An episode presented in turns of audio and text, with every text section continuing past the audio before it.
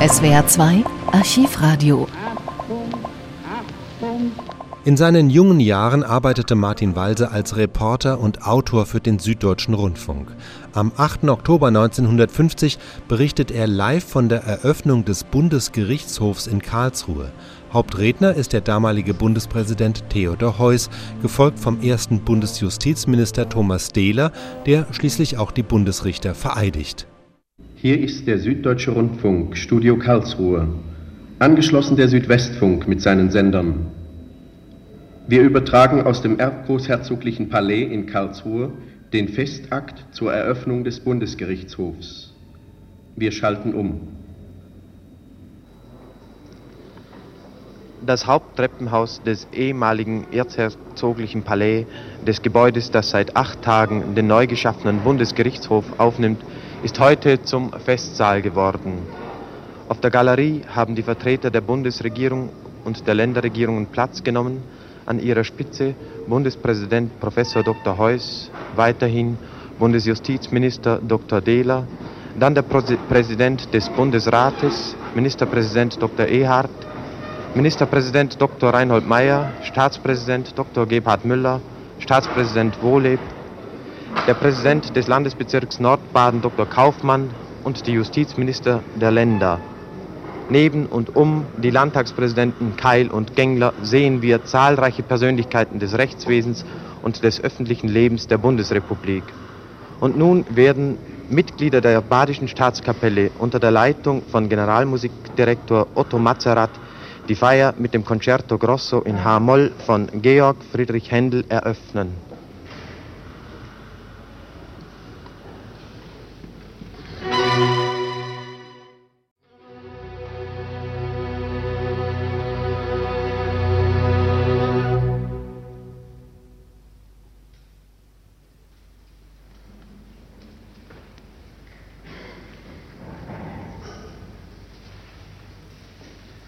Als erster erhebt sich nun aus der ersten Sitzreihe am Rand der Marmorbalustrade Bundesprofe Bundespräsident Professor Dr. Heuss.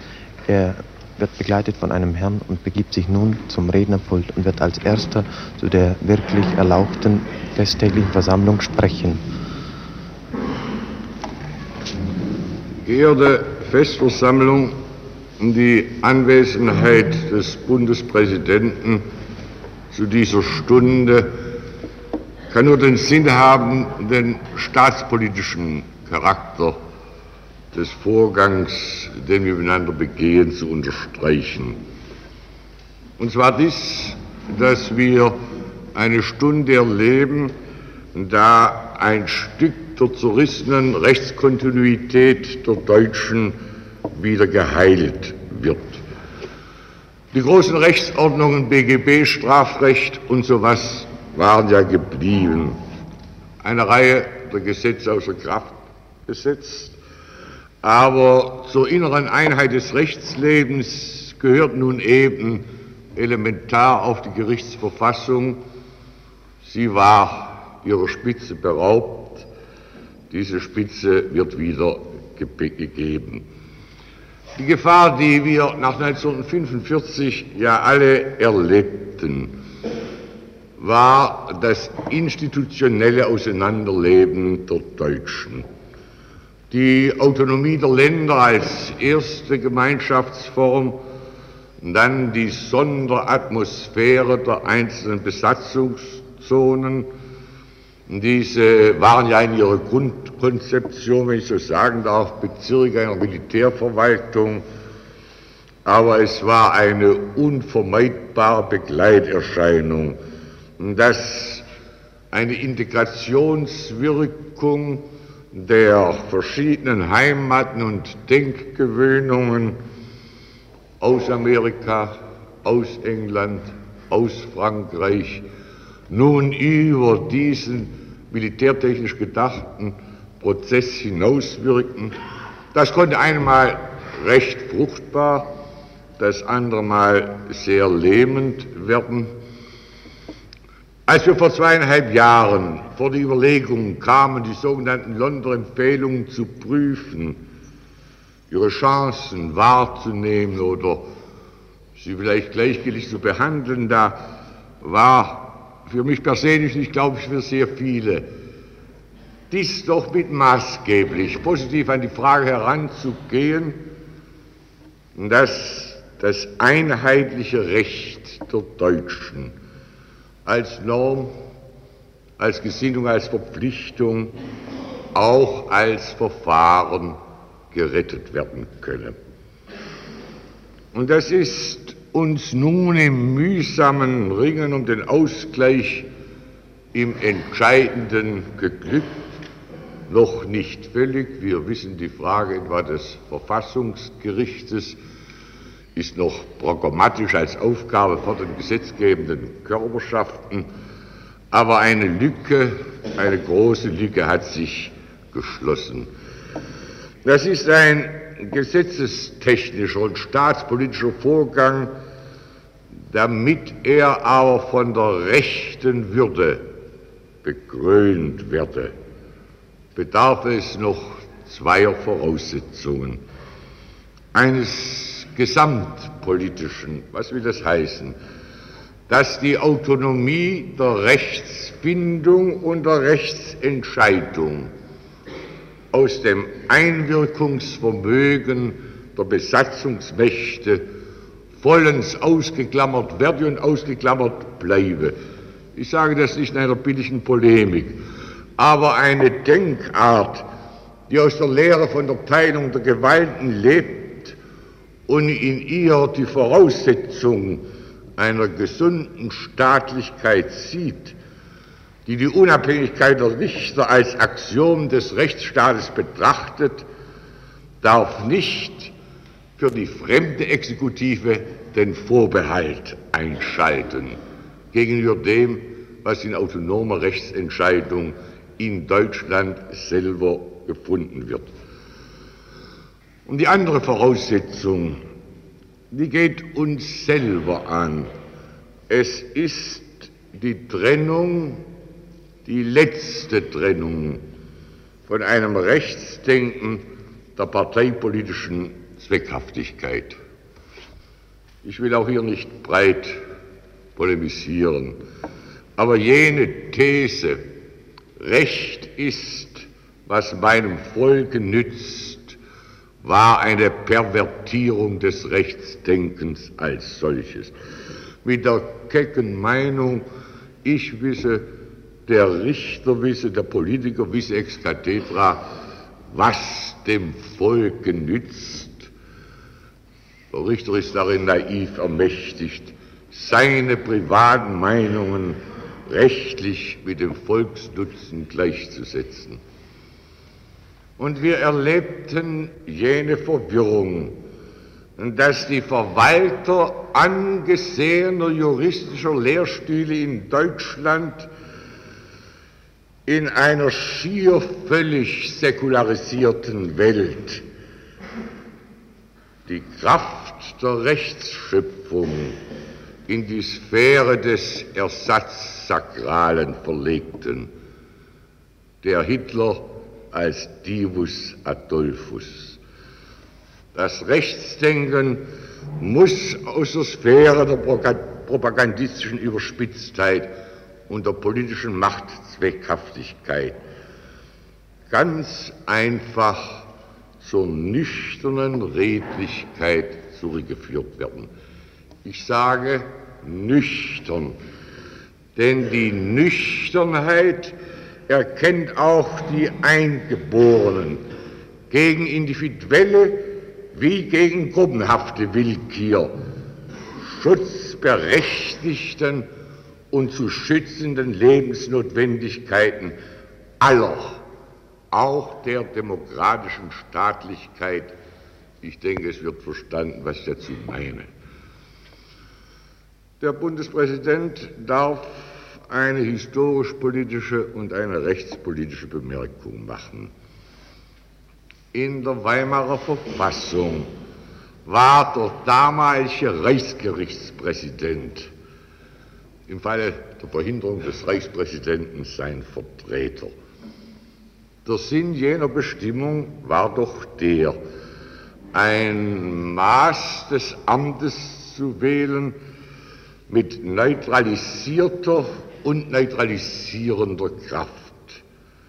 Hier sollte der Reichsgerichtspräsident eine Parallelfigur zum Reichspräsidenten sein. Die Älteren von Ihnen wissen, mit welcher Würde etwa Walter Simons, dessen wohlwollende Freundschaft mir durch Jahre gegönnt war, nach Friedrich Evers Tod dieser Aufgabe entsprach.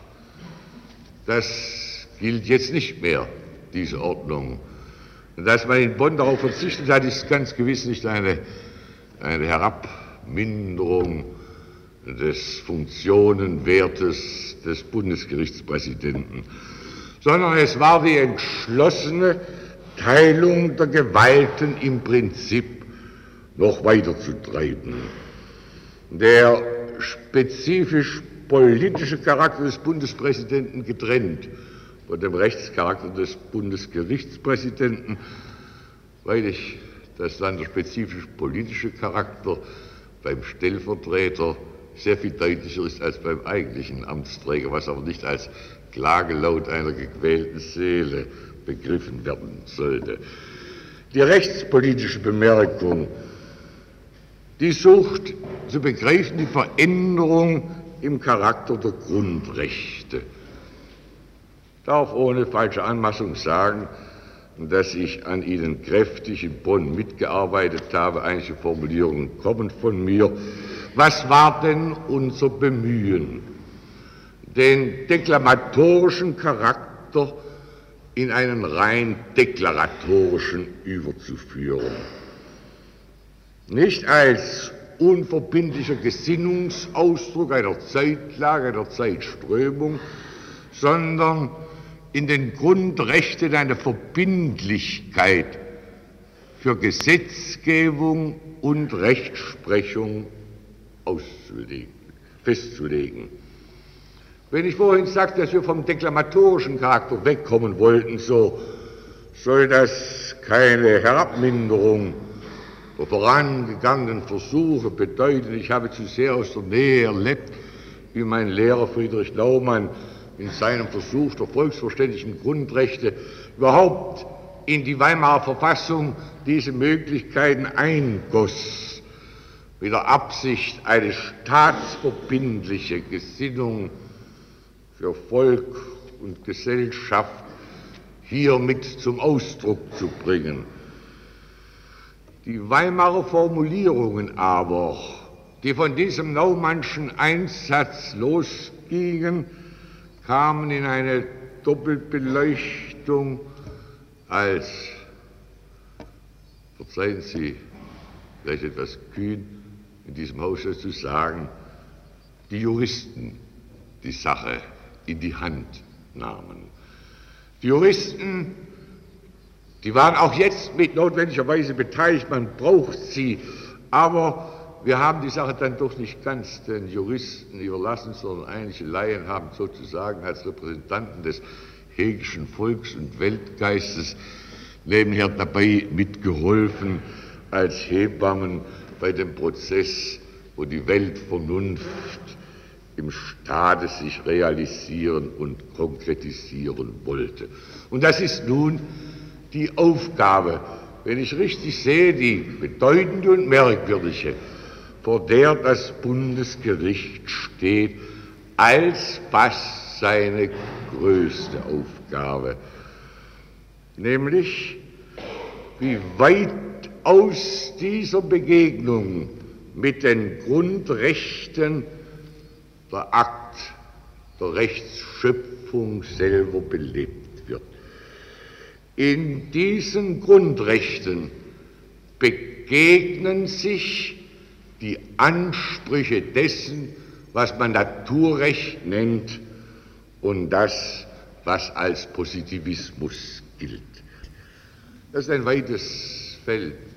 Wir haben in Bonn sehr viel darüber geredet und wenn euer Minister Süsterhin anwesend wäre, so würde vor uns beiden manches Gespräch lebendig werden. Wie weit Naturrecht als Formgebung verbindlicher Art zitiert werden könne, solle, dürfe, müsse, in den Grundrechten nicht meine Sorge gewesen, der Amtsrichterin Öhringen oder, oder in Eckernförde, falls dort ein Amtsgericht ist, was ich nicht weiß, der kommt in etwas Verlegenheit, wenn man ihm sagt, das Naturrecht will dies. Er muss das positive Recht kennen und interpretieren. Aber auch der Bundesrichter steht vor dieser Frage. Gleichzeitig aber, dass für ihn transparent das Naturrecht als ewiger Maßstab, das in den Substanzgehalt nicht paragraphiert ist, lebendig bleibt. Es war, wenn ich die Dinge richtig sehe, in der fruchtbarsten Periode des alten Reichsgerichts dies seine Funktion rechtsschöpfend in einem verbindlichen Sinn zu werden. Man teilt wohl die Gewalten, das weltgeschichtliche und doch großartige Missverständnis des Montesquieu lebt ja unser staatliches Denken und Sein. Aber diese geteilten Gewalten sind ja und bleiben ineinander verklammert und der Mensch selber ist eine unteilbare Einheit. Ich hatte vorhin davon gesprochen, wir müssen die Nüchternheit bewahren, zurückgewinnen. Aber Nüchternheit allein ist es nicht, denn sie hat die Tendenz, im brav Erledigen sich zu erfüllen, was in sich ganz gut ist in einer Zeit, wo sehr viel unerledigt bleibt und bleiben muss. Aber zur Nüchternheit muss die Fantasie treten, um eine Aufgabe der Rechtsschöpfung groß zu sehen. Und wenn ich mich an den Herrn Präsidenten des obersten Bundesgerichtes unmittelbar wenden darf, so soll das, so darf das mein Wunsch sein, dass eine solche Paarung von Nüchternheit und Fantasie die unerhört schwere Aufgabe meistere, einem gefährdeten gesellschaftlichen Leben die Norm zu geben, zu sichern, aber die Norm selber nicht zum Buchstabenherrn des Lebens zu machen, sondern dies zu sehen, das rechte Recht ist eine Kraft der Erziehung.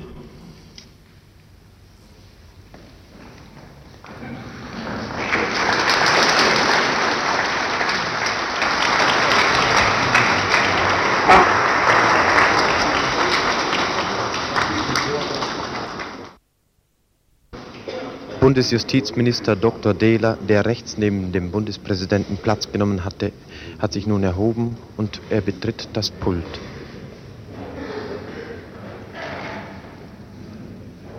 Herr Bundespräsident,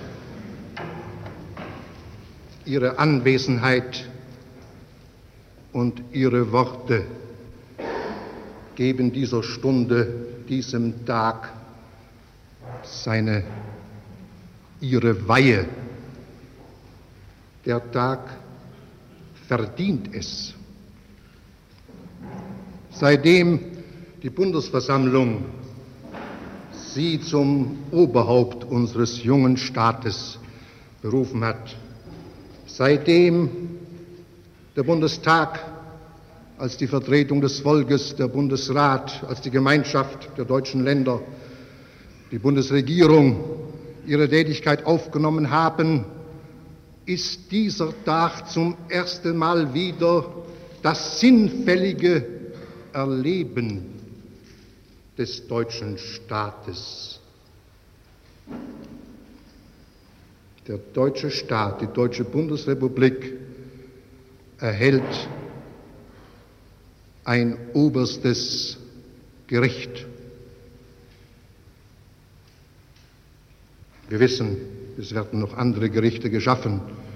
Das Bundesverfassungsgericht als das Gericht auf der staatsrechtlichen, verfassungsrechtlichen, politischen Ebene wird sein besonderes Gewicht haben, seinen besonderen Rang haben. Ich nehme gern Ihr Wort auf, Herr Bundespräsident, wenn Sie diesem Gericht, das wir heute eröffnen, den Rang des obersten Bundesgerichtes eben zuerkannt haben. Es wird das oberste Bundesgericht sein, wenn auch das Grundgesetz als ein Gremium der vermittelnden Rechtsprechung ein anderes oberstes Bundesgericht vorgesehen hat. Dieses Gericht wird im Bewusstsein unseres Volkes das oberste sein. Dieses Gericht für die bürgerlichen Rechtsstreitigkeiten, für die Strafsachen. Der Mensch aus unserem Volke, er wird wissen, hier werden die Dinge, die ihn berühren, entschieden. Hier wird er für seine Ansprüche aus seinem Vermögen, aus seinem Hab und Gut, seine gesellschaftlichen Ansprüche, seine Familie, seine Ehe, seine Ehre, seine Freiheit, hier werden sie den letzten rechtlichen Schutz finden. ein Gericht, das unser Volk herausführen soll aus seiner Rechtsnot, in die es gekommen ist durch Schuld, durch Verbrechen, durch Gewalt, durch eine böse Zeit, die Unrecht unter dem Schein des Rechtes tat. Das Gericht, das unser Volk führen soll zu seiner Rechtseinheit und damit zur rechtlichen Grundlage unseres Staates, der nicht bestehen kann ohne Recht. Ich meine, es ist ein großer Tag, den wir begehen. Und ich danke denen, die gekommen sind, ihm durch ihr Hiersein Glanz und Würde zu geben. Ich danke den Abgeordneten des deutschen Parlaments, der deutschen Volksvertretung, die na, in Vertretung ihres Präsidiums hier anwesend sind, als Vertreter des deutschen Volkes. Mein Dank dem Herrn Ministerpräsidenten Dr. Hans Ehart in seiner Eigenschaft als Präsident des Bundesrates ich danke Herrn Ministerpräsident Reinhold Mayer, bei dem wir hier zu Gast sind, den Herrn Staatspräsidenten Dr. Gebhard Müller, Dr. Leo Wohleb, dem Herrn Präsidenten des Landtages dieses unseres Gastlandes, Herrn Oberbürgermeister Dr. Döbber, Herrn Bürgermeister Heurich, die Vertreter dieser Stadt, den Vertretern der Kirchen, Herrn Landesbischof Dr. Bender, Herrn Prälatendekan Rüde, der anstelle des Herrn Erzbischofs Dr. Rauch uns die Ehre gegeben hat. Ich danke den Magnifizenzen der Universitäten dieser Stadt, der Nachbarstädte Heidelberg und Freiburg. Ich danke den Vertretern der Besatzungsmächte, die mit uns diese Stunde, diese wichtige Stunde begehen. Ich danke Ihnen allen, die diesen Tag verklären, helfen.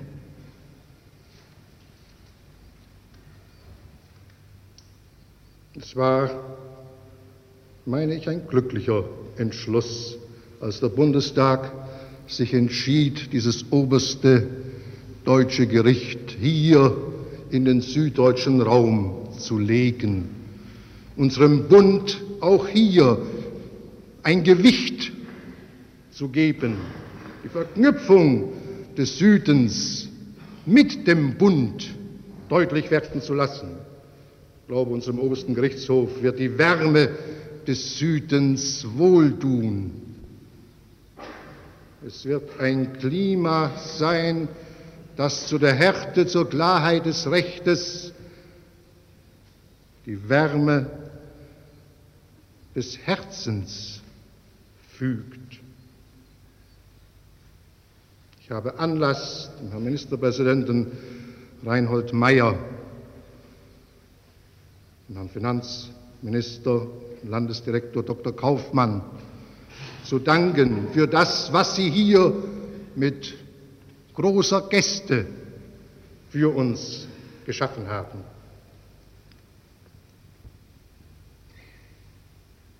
Dieses Gebäude, das nun das Heim des Bundesgerichtshofes werden soll, es scheint mir ein Symbol zu sein, gebaut in einer Form, die nicht urwüchsig war, die entlehnt war früherem Jahrhundert, in einer Zeit, die nicht in allem echt war. Und ich meine, wir leiden darunter, dass sie nicht echt war. Der Krieg hatte das Haus bös zerschlagen. Wir haben es neu aufgebaut. Wir konnten die Form nicht wandeln.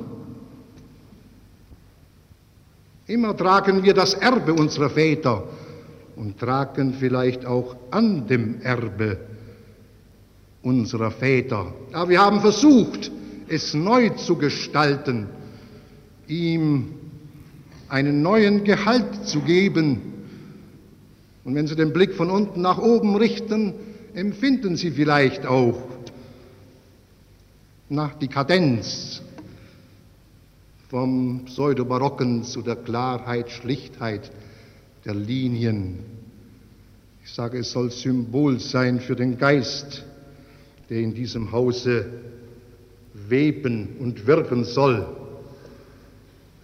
Und wer wie ich noch vor Monaten diesen Trümmerhaufen gesehen hat und weiß, was hier geschaffen worden ist, der ist dankbar erfüllt von der Tüchtigkeit der deutschen Menschen, von dem, was in diesen deutschen Menschen steckt. Mein Dank in erster Linie an diesen gescheiten, gebildeten und tüchtigen Baudirektor Kölmel, für mich der Inbegriff des Wesens dieses Landes. Dank an die Handwerker, an seine Mitarbeiter, die hier durch, was das Schönste war, durch das restlose Ineinandergreifen, durch die Hingabe an das Werk Schönstes geleistet haben. Der Bundesgerichtshof hat einen Rahmen, der seinem, seiner Aufgabe gemäß ist. Herr Bundespräsident hat den weiten Weg aufgezeigt, den wir gegangen sind, von der Zerrüttung unseres Rechtes und unserer Gerichtsorganisation bis zum heutigen Tag. Wenn ich daran denke, dass ich in meiner Heimat, glaube ich, als der Erste wieder ein Amtsgericht im Mai 45 mühselig errichtet habe. Und wenn ich diese Zeitspanne überblicke, dann weiß ich, was geschaffen ist. Und viele der Besten waren von Anfang an bemüht, dem deutschen Recht wieder die Spitze, den höchsten Gerichtshof zu geben. Ich denke mit Gram an die Zeit, das heißt mit Freude vielleicht an die Zeit, an der noch deutsche Juristen aus dem Osten mit beratet, mitgewirkt haben in der Erfüllung dieses Zieles. Sie sind ausgefallen. Nicht bei uns, nicht in unserem Bewusstsein. Wir denken ihrer in dieser Stunde. Viele Versuche, auch erfolgreiche Versuche, haben diesen leeren Raum ausgefüllt. Man hat vor drei Jahren den obersten Gerichtshof der britischen Zone geschaffen. Es ist mir ein Bedürfnis, der Leistung dieses Gerichtshofes an dieser Stunde zu, zu gedenken und den Männern, die dort gewirkt haben, zu danken. Er war organisatorisch beschränkt auf die Länder der britischen Zone. Er hat weit darüber hinaus gewirkt und hat das Erbe des Reichsgerichtes gewahrt und weitergetragen. Mein Dank gilt dem Manne, der an der Spitze dieses Gerichtshofes stand, Professor Dr. Ernst Wolf. Es ist für mich eine hohe Genugtuung, dass er in dieser Stunde unter uns weilt, der Enkel des ersten Präsidenten des Deutschen Reichsgerichtes, Eduard von Simson. Professor Ernst Wolf mag gewiss sein, dass das, was er geleistet hat, weiter wirkt, was er als hochstehender Jurist, als hervorragender Gelehrter und als gütiger Mensch an Atmosphäre geschaffen hat, wir wollen es übernehmen und weitertragen.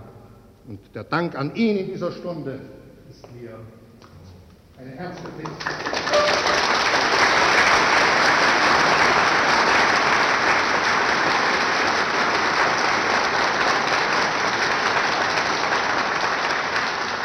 Nicht minder Dank dem anderen Versuch zusammenzufassen, in der Form des deutschen Obergerichtes, Köhn schwer, Herr Präsident, Dr. Ruschewey hat mit seinen Richtern ehrlich und tapfer diesen Versuch gemacht und ich glaube, manches Wertvolle geschaffen. Auch Ihnen mein Dank.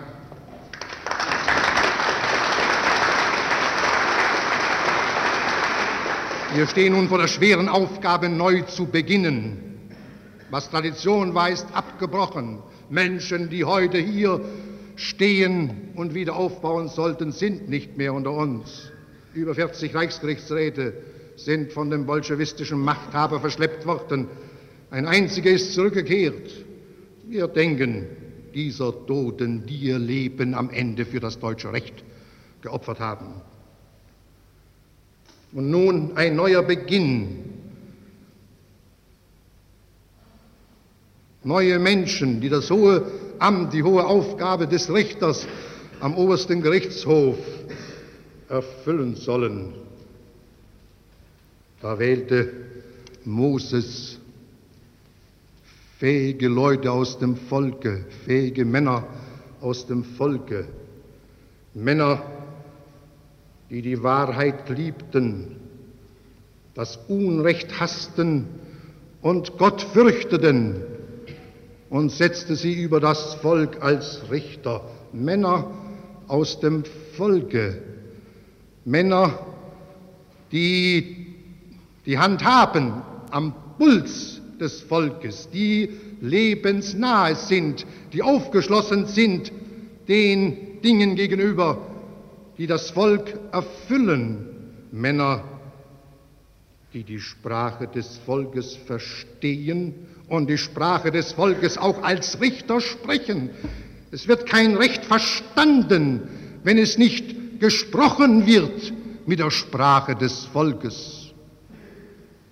Fähige Männer, Männer, die sich bewährt haben im Leben, Männer, die ausgezeichnet sind durch Weisheit, Männer, die die Wahrheit lieben, denen die Gerechtigkeit höchste Aufgabe ist und Männer, die das Unrecht hassen. Wenn wir zurückblicken, haben wir nicht das schmerzliche Empfinden, dass diese Kraft zur Entrüstung gegen das Böse, gegen das Schlechte erlahmt war, auch bei manchem Richter.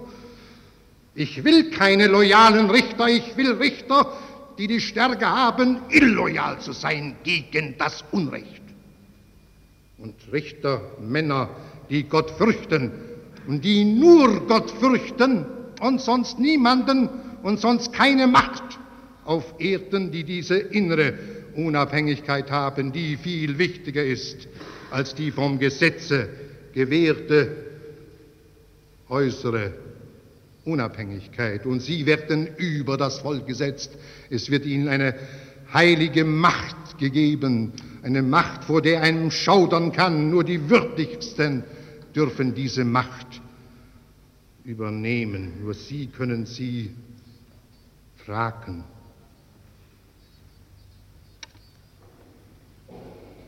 Wo finden wir diese Männer? Ich meine, ich habe einen gefunden, der wert ist, an der Spitze dieses obersten Gerichtshofes zu stehen, Hermann Weinkauf. Herr Weinkauf, wir sind in meiner fränkischen Heimat die letzten Jahre zusammengegangen im Aufbau dessen, was uns Recht, rechtliche Verpflichtung zu sein scheint, in der Wiedererrichtung der deutschen Gerichte. Ich habe sie erfahren und meine, es gibt keinen würdigeren, denn sie,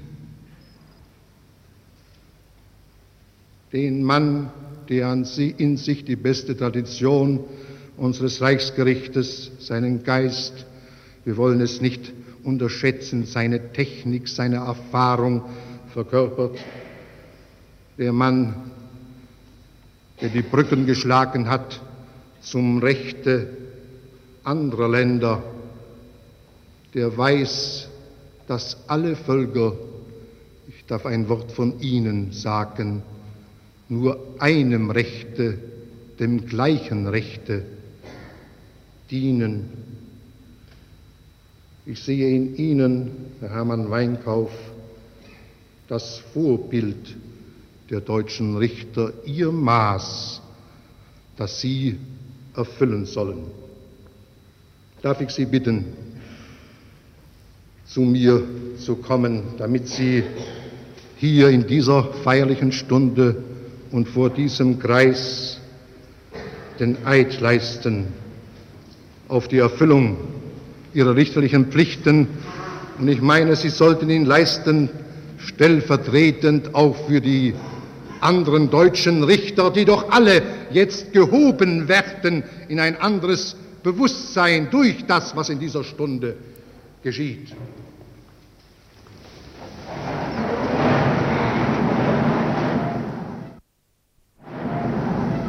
Sprechen Sie mir nach. Ich schwöre, ich schwöre, dass ich als gerechter Richter, dass ich als gerechter Richter das Grundgesetz der Bundesrepublik Deutschland, das Grundgesetz der Bundesrepublik Deutschland. Und die in der Bundesrepublik geltenden Gesetze. Und die in der Bundesrepublik geltenden Gesetze. Getreulich wahren. Getreulich wahren. Und meine Richterpflichten. Und meine Richterpflichten. Jedermann gegenüber. Jedermann gegenüber. Gewissenhaft erfüllen werde. Gewissenhaft erfüllen werde. So wahr mir Gott helfe. So wahr mir Gott helfe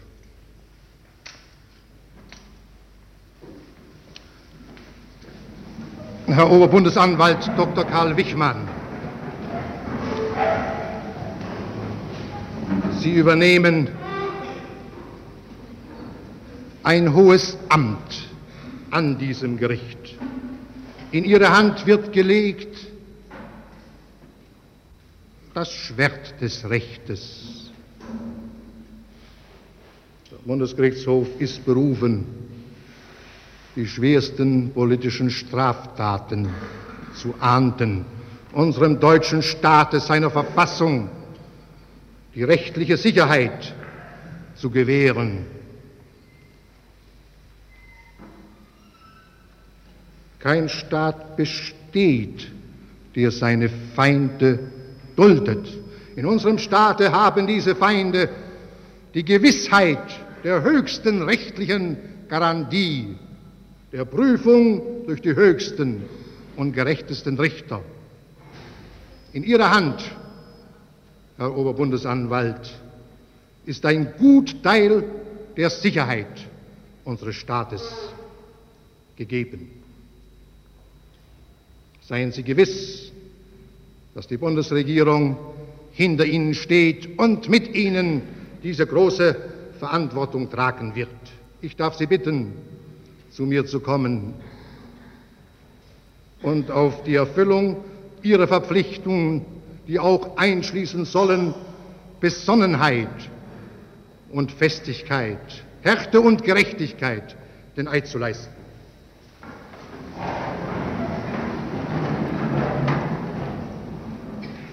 Sprechen Sie mir nach. Ich schwöre, ich schwöre dass ich das Grundgesetz der Bundesrepublik Deutschland dass ich das Grundgesetz der Bundesrepublik Deutschland und die in der Bundesrepublik geltenden Gesetze und die in der Bundesrepublik geltenden Gesetze getreulich wahren getreulich wahren und meine Amtspflichten gewissenhaft erfüllen werde, und meine Amtspflichten gewissenhaft erfüllen werde. so wahr mir Gott helfe. So wahr mir Gott helfe. Der Bundesgerichtshof ist eröffnet. Möge er sein ein Hort des Rechtes, eine Zitadelle der Gerechtigkeit. Möge er dienen dem Frieden des deutschen Volkes. Möge er wirken im Frieden des deutschen Volkes. SWR 2 Archivradio. Viele weitere historische Tonaufnahmen gibt es, thematisch sortiert, unter archivradio.de.